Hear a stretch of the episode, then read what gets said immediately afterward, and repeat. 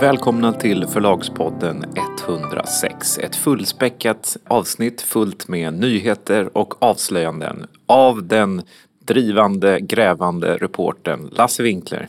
Och med den eminenta förläggaren i centrum. Det ville du inte höra va?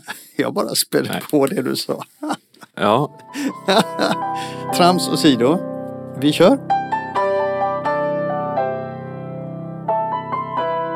Men först, först innan vi börjar med de olika ämnena så ska vi bara göra några rättelser. Jag är ju ett klantskalle. Jag är en klantskalle av många. När jag skulle prata om eh, Jonas Axelsson och Polaris som förlaget heter så sa jag ju politiken som ju är ägare i Danmark. ja men det tycker jag var så litet fel så det räknas inte ens. Nej, men för en nörd som mig så är det klantigt. I alla fall. Polaris är det rätta förlagsnamnet såklart. Och det vet ju de flesta som lyssnar på podden. Men eh, då kan vi ta en annan rättelse och eh, när jag, eh, när vi talade om citatböcker Mm. så, eh, så berättade jag att vi gjorde en Söderberg citatbok och när jag skulle säga vad den hette så den hade ett Söderberg citat som titel så lyckades jag få det fel och jag visste att jag fick det fel så jag tog om det och då fick jag det fel igen. Detta har gjort dig sömnlös nu ett par veckor eller? Nej, det gjorde mig inte samlas men jag, jag, jag konstaterade det när jag lyssnade igenom avsnittet men du tyckte inte det spelade någon roll. Men eh, en av våra noggranna lyssnare, Leif Thorsson, har påpekat detta. Att han är bestört över att jag kunde få det så fel. Dock var innebörden i det jag sa rätt. Men vi tar det igen. Det kända Söderberg-citatet är alltså Jag tror på köttets lust och på själens obotliga ensamhet. Och det är Gertrud, inte Dr. Glas. Wow, det var många fel i, i ett citat. Äh, jag bara- Jag bara skojar men det var bäst att tillägga. Bra, nu har vi gjort det. Men en annan sak också då, när vi ändå håller på. En del av eh, våra lyssnare som har lyssnat på när du berättar om din förlagshistoria. Har du uppfattat att de får det lite om bakfoten? Eh, det var alltså en person som hörde av sig till mig och eh, skrev Åh, jag såg att den här stora intervjun med eh, en av era deckarförfattare och det var lite kul med tanke på din tveksamhet till deckare som jag hörde i Förlagspodden. Och det, det var ju helt totalt fel om bakfoten för att när du intervjuade mig och vi pratade om mitt förläggarliv så berättade jag lite grann hur jag började och jag var då öppen med att deckare var någonting som jag inte kände till utan det är någonting som jag har fått lära mig. Men det är ju 20 år sedan eller 22 år sedan. Så det har ju väldigt lite med, med dagens Kristoffer att göra. Och eh, ett tillägg där som jag tycker är väldigt viktigt det är att för att bli duktig på någonting så måste, får man aldrig bli alltför spekulativ. Jag har talat om att man måste vara opportunistisk, att man måste liksom se möjligheter och man måste vara kommersiell. Men man måste också göra det med någon slags genuin kunskap och glädje. Alltså man får inte bara ge ut exempelvis deckare för att man tror att man ska tjäna pengar på det. Man måste tycka att det är kul också, man måste kunna det. Eh, och deckarna är nog en sån där sak som för mig faktiskt, måste jag, det här är ärligt, har blivit något väldigt roligt för att genom att läsa deckare och framförallt läsa så mycket som jag gör och läsa så mycket manus som jag gör så eh, får man en otrolig liksom, inblick i den svenska samtidslitteraturen i vad, hur folk tänker, hur folk lever.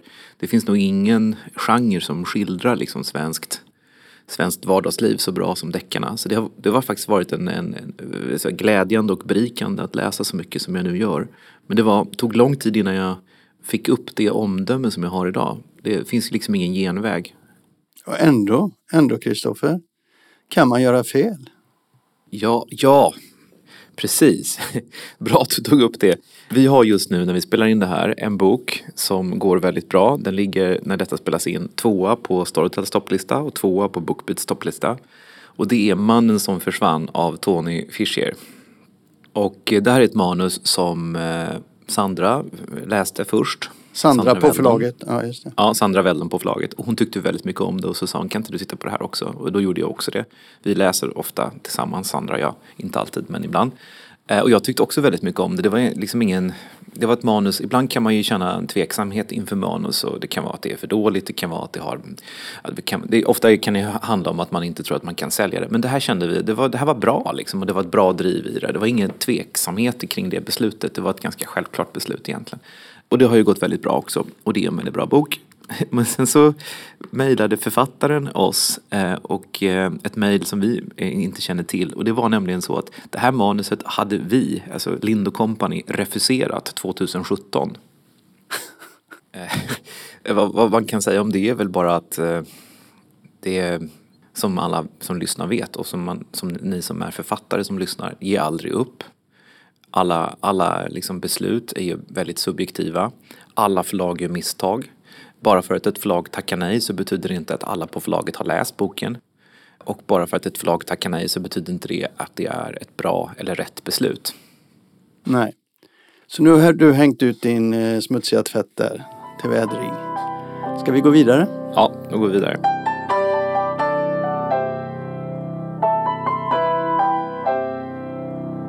Eh, Så här, I skrivande stund, att säga, men i pratande stund så har vi precis fått in en nyhet.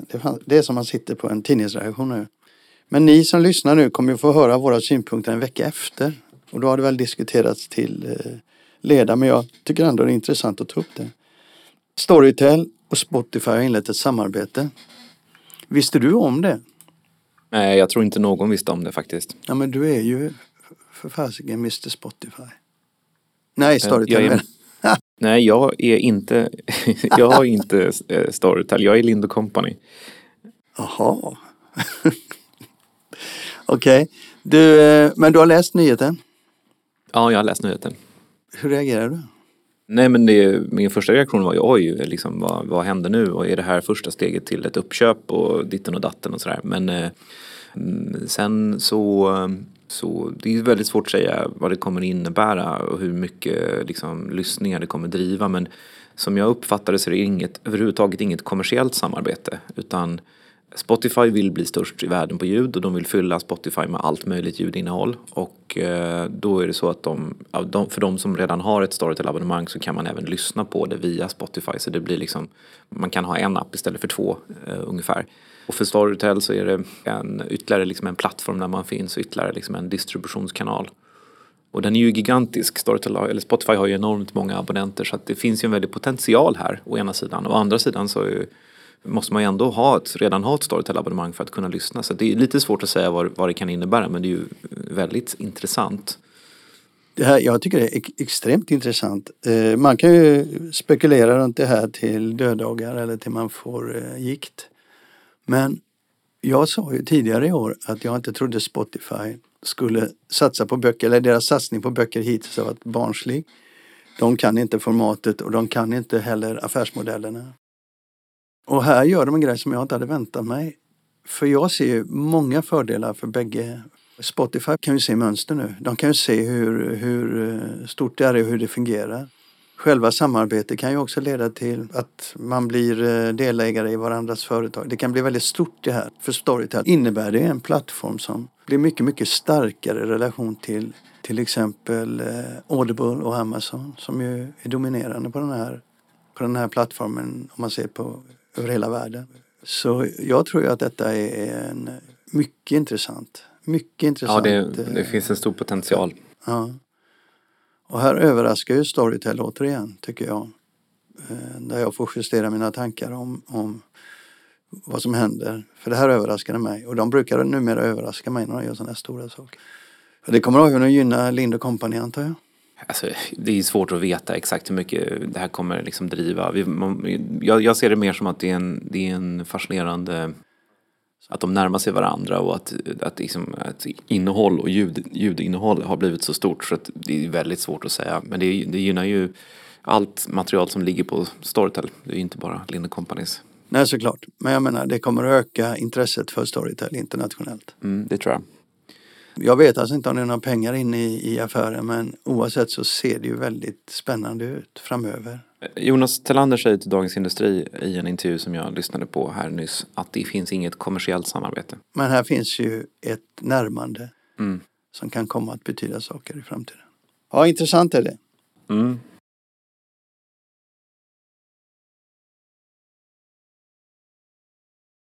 Vi fick ett mejl från författaren Simona Arnstedt. Och hon skrev så här, och jag har fått tillåtelse, eller vi har fått tillåtelse att läsa upp det. Har vi? Ja, men hon sa det att det är klart, hade jag vetat att det skulle uppstå så kanske jag hade fått vilja tänka Okej. lite mer på en del eh, formuleringar. Men eh, hon står ju för det så att vi får läsa upp det. Mm. Hej Lasse och Kristoffer. Jag lyssnar ofta och gärna på er podd. Gillar att fundera kring era samtal. En sak som då och då kommer upp i podden är att ni tar upp tankar kring att folk är kränkta eller klagar eller missnöjda på ett sätt ni inte känner igen från förr.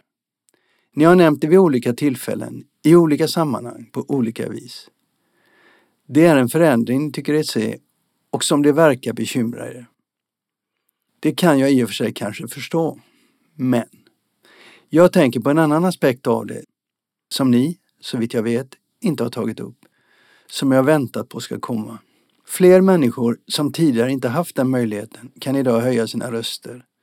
Debatter har tidigare i många avseenden dominerats av vissa grupper, till exempel vita, medelklass, hetero, hetero som haft tillgång till både språket, offentligheten och tolkningsföreträdet.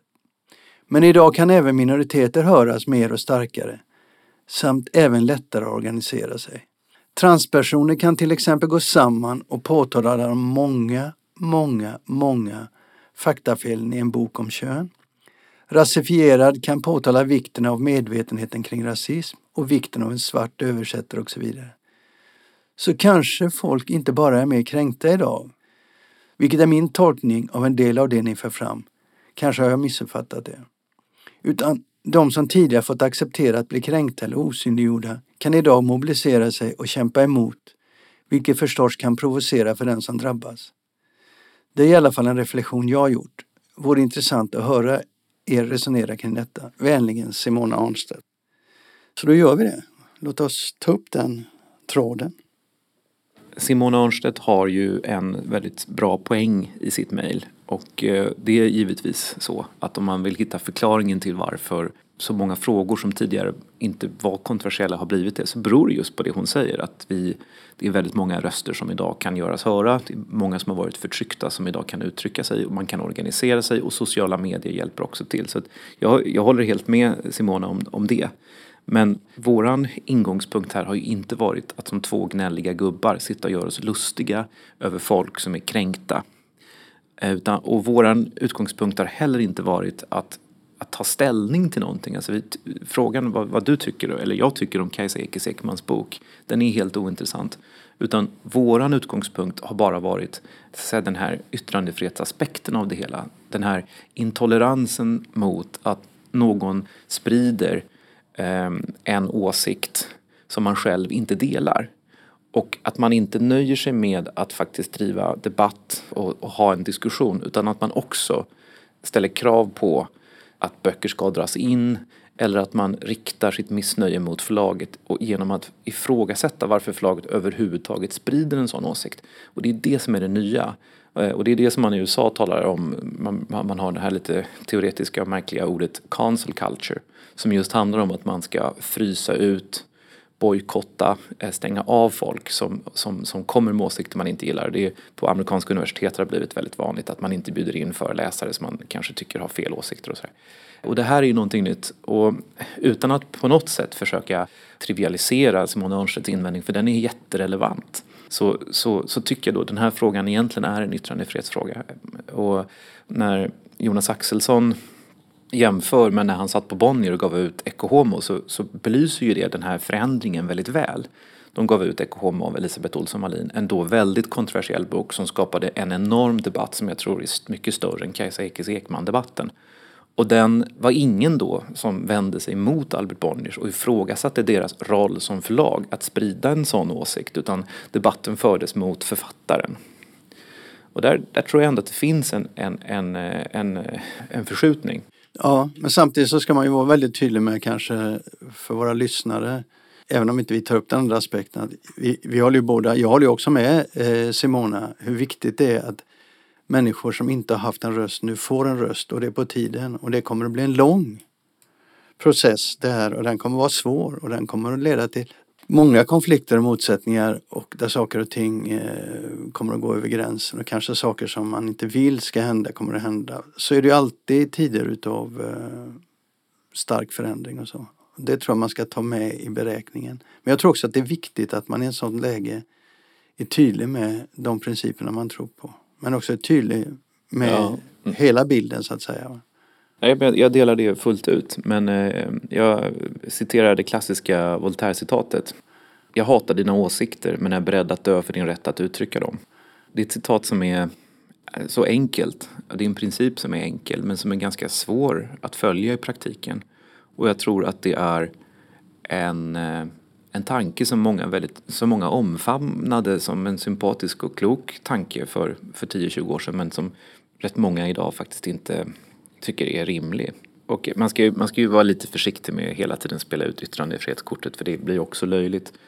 Men, men eh, det finns en principiell dimension av, av, av frågan.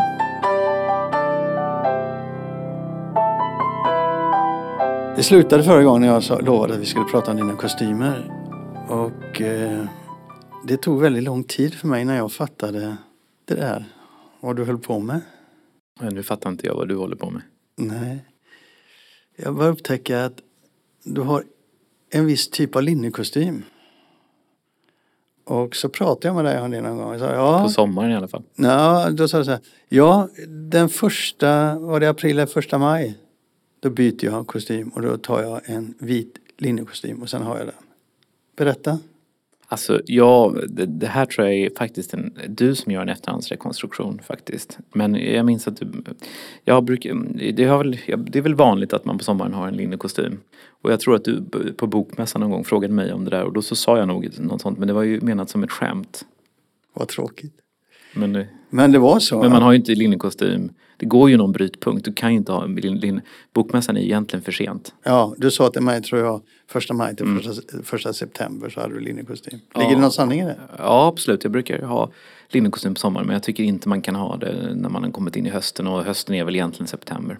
Du är en snobb. Städsnobb. Nej, det är väl det är liksom, det är, Du är 20, mellan 20 och 30 så lägger du till med sådana vanor ja, men alltså du skulle inte själv ha linnekostym i november, skulle du det? Nej, jag ska inte ha linnekostym överhuvudtaget. Men varför jag tog upp det lite grann så här. Alltså du, du är ju en outsider på det sättet att du skapade ditt eget förlag och du rörde din egen miljö. Du har inte varit lagspelare särskilt mycket. Jag minns situationer där du klagat stort när du behöver sitta på möte med andra förlag och höra massa konflikter och motsättningar. Till slut så bara står du inte ut utan bara lämnar. Och du är väldigt mycket en människa som spelar på din egen planhalva. Jag tror inte att jag har problem att samarbeta med andra människor men jag är så inte, inte så intresserad av det institution, institutionaliserade samarbetet eller liksom jag är inte så intresserad av, av att älta saker på långa möten. Jag är så, inte, så intresserad av att förbereda saker och eh, ha, skicka saker på remiss och liksom, det, det är inte min grej. Nej, jag vet. Jag, genom åren har jag hört hur grinig du har varit på det där. Så det, så det vet jag, var därför jag tog upp det nu. Men jag är lite ute efter det här att du har funnits där och ägt ditt förlag genom alla år. Men du har aldrig gjort det till en, ditt ansikte. Det är inte du som stiger fram. Det är inte du som person som har... Det var väl väldigt mycket så i början. Jag tänker på andra. Dorotea är ju väldigt mycket Dorotea Brombergs förlag. Och det finns andra också som är väldigt mycket sina förlag. Mm. Men jag har egentligen aldrig upplevt att du har varit det särskilt mycket. Ja, jag, vet, jag vet inte om jag håller med dig. Det är ju, på senare år så har ju, när förlaget har fått så mycket profilerade förläggare så, så är jag ju mycket mindre förlagets ansikte utåt än vad jag varit tidigare. Men nog är det så att när ett förlag är nytt och litet så är det ofrånkomligt att Ja, ja. Du har i alla fall inte eh, tagit så mycket utrymme för, för personligen så som andra förläggare har gjort. Och du har inte, tycker jag, synts så mycket. Men det där ändrar sig när du kommer upp, vi kommer upp runt uh, utgivningen av Kungaboken. Det har vi pratat om i, i, i förlagspodden. Men jag tänkte vi skulle stanna lite där eh, och bara fundera lite. Det här är 2010 du ger ut eh, Kungaboken om jag inte tar fel. Och det är också det året då du nästan fördubblar utgivningen det var ett år då vi hade tre stycken eh, enorma bästsäljare.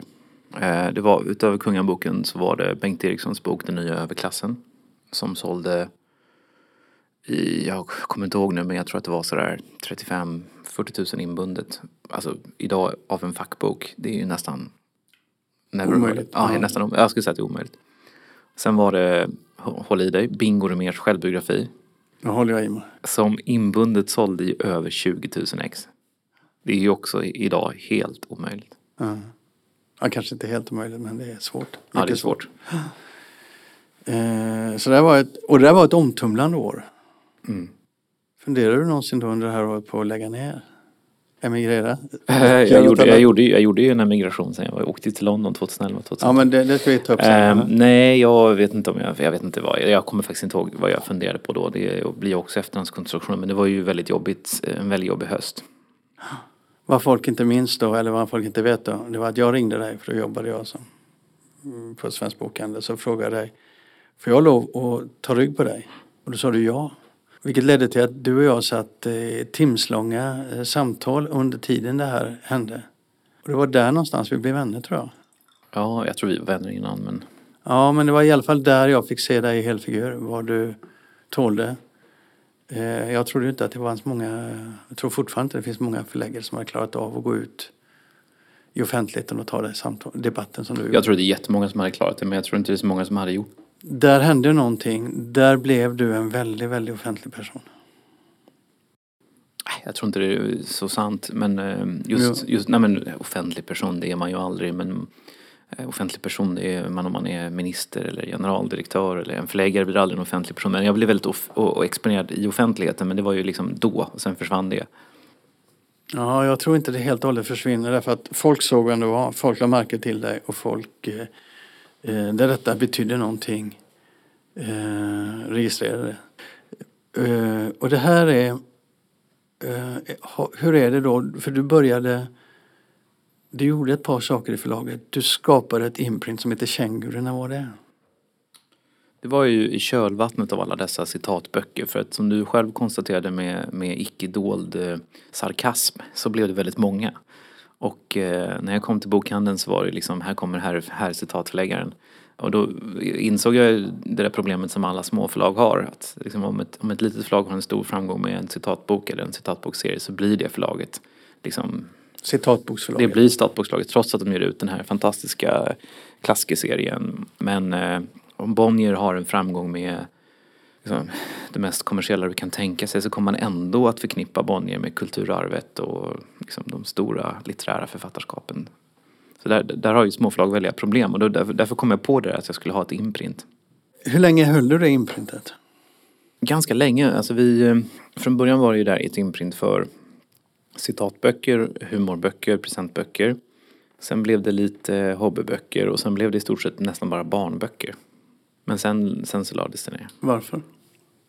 Därför att det fanns ingen anledning att eh, det fanns ingen anledning att driva det som ett imprint längre. Jag la ju ner Fischer också. Fischer blev ju ett imprint för mig.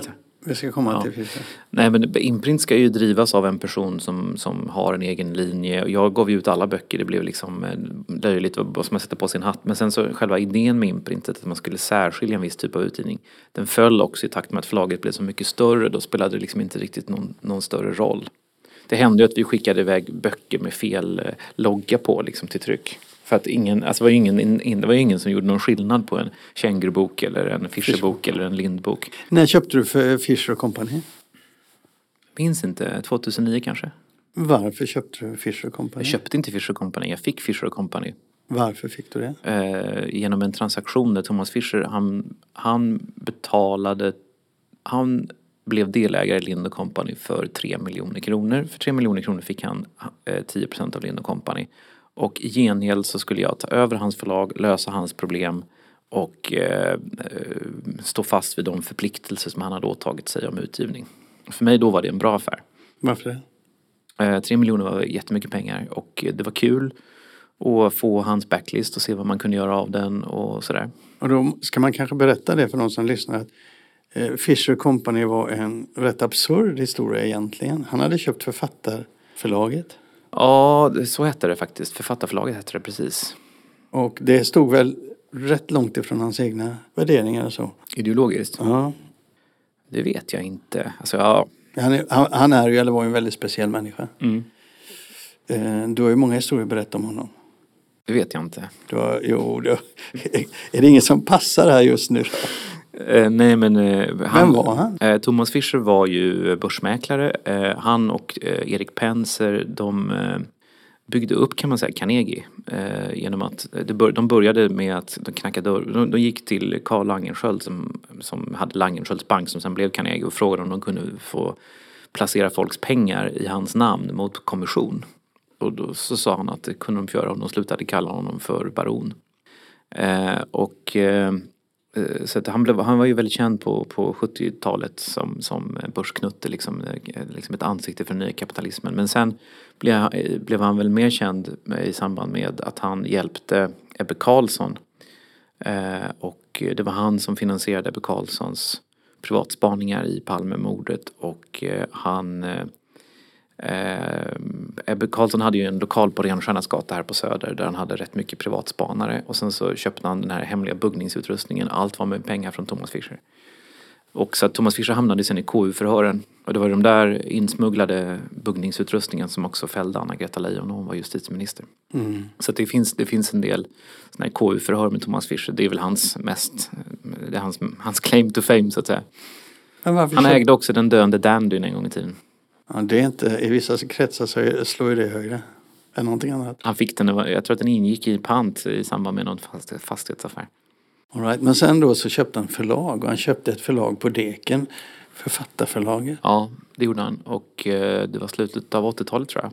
86, 87 något sånt där. Det var långt efter förlagets storhetstid. Ja, och han sa då i Svensk Bokhandel att det kostar inte mer att köpa ett förlag än en, eh, en nedgången två och en halva i Vasastan. Eh, och då köpte han, Fish, eh, det hette då Författarförlaget. Och det var Margareta Rye som var förlagschef. Och Författarförlaget är jätteintressant att prata om skulle jag säga. Jag vet inte om vi har pratat om det. Nej, det har vi inte gjort. Därför att det var alltså en, eh, det grundades någon gång på 70-talet. Jag har, hela, jag har kvar hela backlisten. Den är, vi fick inte plats med den på förlaget. Så vi hade den i Gamla stan så stod hela backlisten. Men sen det blev det för mycket så att vi skickade den till eh, företagsminnen och där finns även arkivet, alltså massa korrespondens och brev och sånt. Och eh, författarförlaget startades av många författare som var missnöjda med sina villkor och sådär. Och idén var att man skulle erbjuda författare bra villkor och, och så vidare och man skulle liksom vara författarnas eget förlag. Men det blev naturligtvis som alla kollektiva projekt fullständigt misslyckat. Och, eh, Va? Alla kollektiva projekt. Ja, i de här sammanhangen tror jag man kan säga. Det blir väldigt sällan bra när man ska ha, driva kollektiva affärsverksamheter. För vad som hände var att ingen var lojal mot grundidén. Alltså alla tyckte att det var fint att det fanns ett författarförlag. Men ingen gav, alla gav sina sämsta böcker till författarförlaget. Och det är inte några dåliga författare utan det var, det var alltså eh, Henning Mankel, eh, Tunström och eh, det var massor av författare. Ja, och, och Tranströmer. Alltså, så fantastiska författare men istället för att ge sin nya roman som de gav till Bonnier så gav de någon reseskildring från Afrika som Bonnier kanske inte ville ge ut och så vidare. Så det, det blev liksom ett, ett eh, förlag som hade kroniskt dålig ekonomi. Gav ut väldigt mycket stora namn, inte alltid liksom... Men vad skulle Fischer där göra?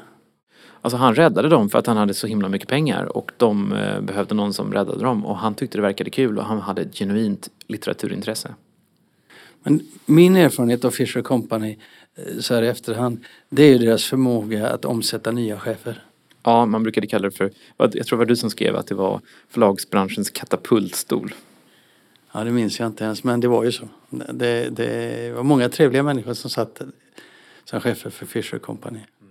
Men det hjälpte ju inte vem som satt där. Det enda man märkte var att de ändrade inriktning väldigt radikalt mellan varje förlagschef såklart. Och till slut så gick det inte längre och då köpte du det. Mm. Men de hade en del väldigt bra förlagschefer, bland annat eh, Agneta von Schinkel. Mm. Som eh, hade varit chefredaktör för Svensk Damtidning. Eh, hon var väldigt duktig och Axel Odelberg, författaren, han var också förlagschef under en period, också väldigt duktig. Lena Kamed var förlagschef under en period också. Som är? Idag så jobbar hon som översättare och frilansredaktör, en av våra bästa frilansredaktörer. Så det är många, många personer som har jobbat där. Mm. Men där, när jag tänker på Fischer så tänker jag på vad det tillförde din lista. Du, en annan trend som du också plockade upp det var ju rätt tidigt, inte väldigt tidigt men rätt tidigt. Det är böcker om kriget, andra världskriget. Nej, jag plockade inte upp dem rätt tidigt. Det kom nog också lite senare men...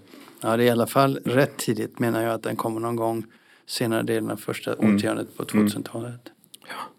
Och vad, vad, vad, vad, vad var det du såg där? Eller vad var det du tänkte där? Nej, men jag har ju alltid varit intresserad av historia. Kanske inte egentligen i första hand militärhistoria.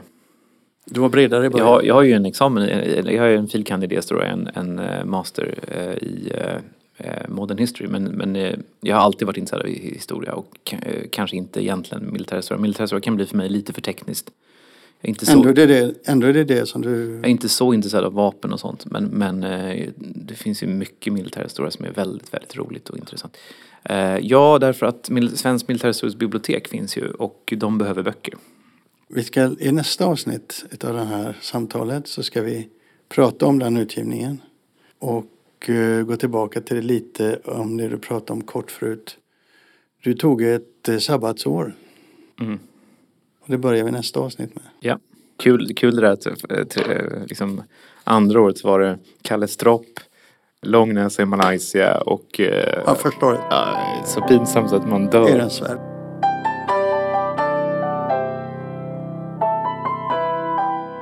Eh, Det var allt för avsnitt 106. Vi ses om en vecka med avsnitt 107. Hej då! Hej då!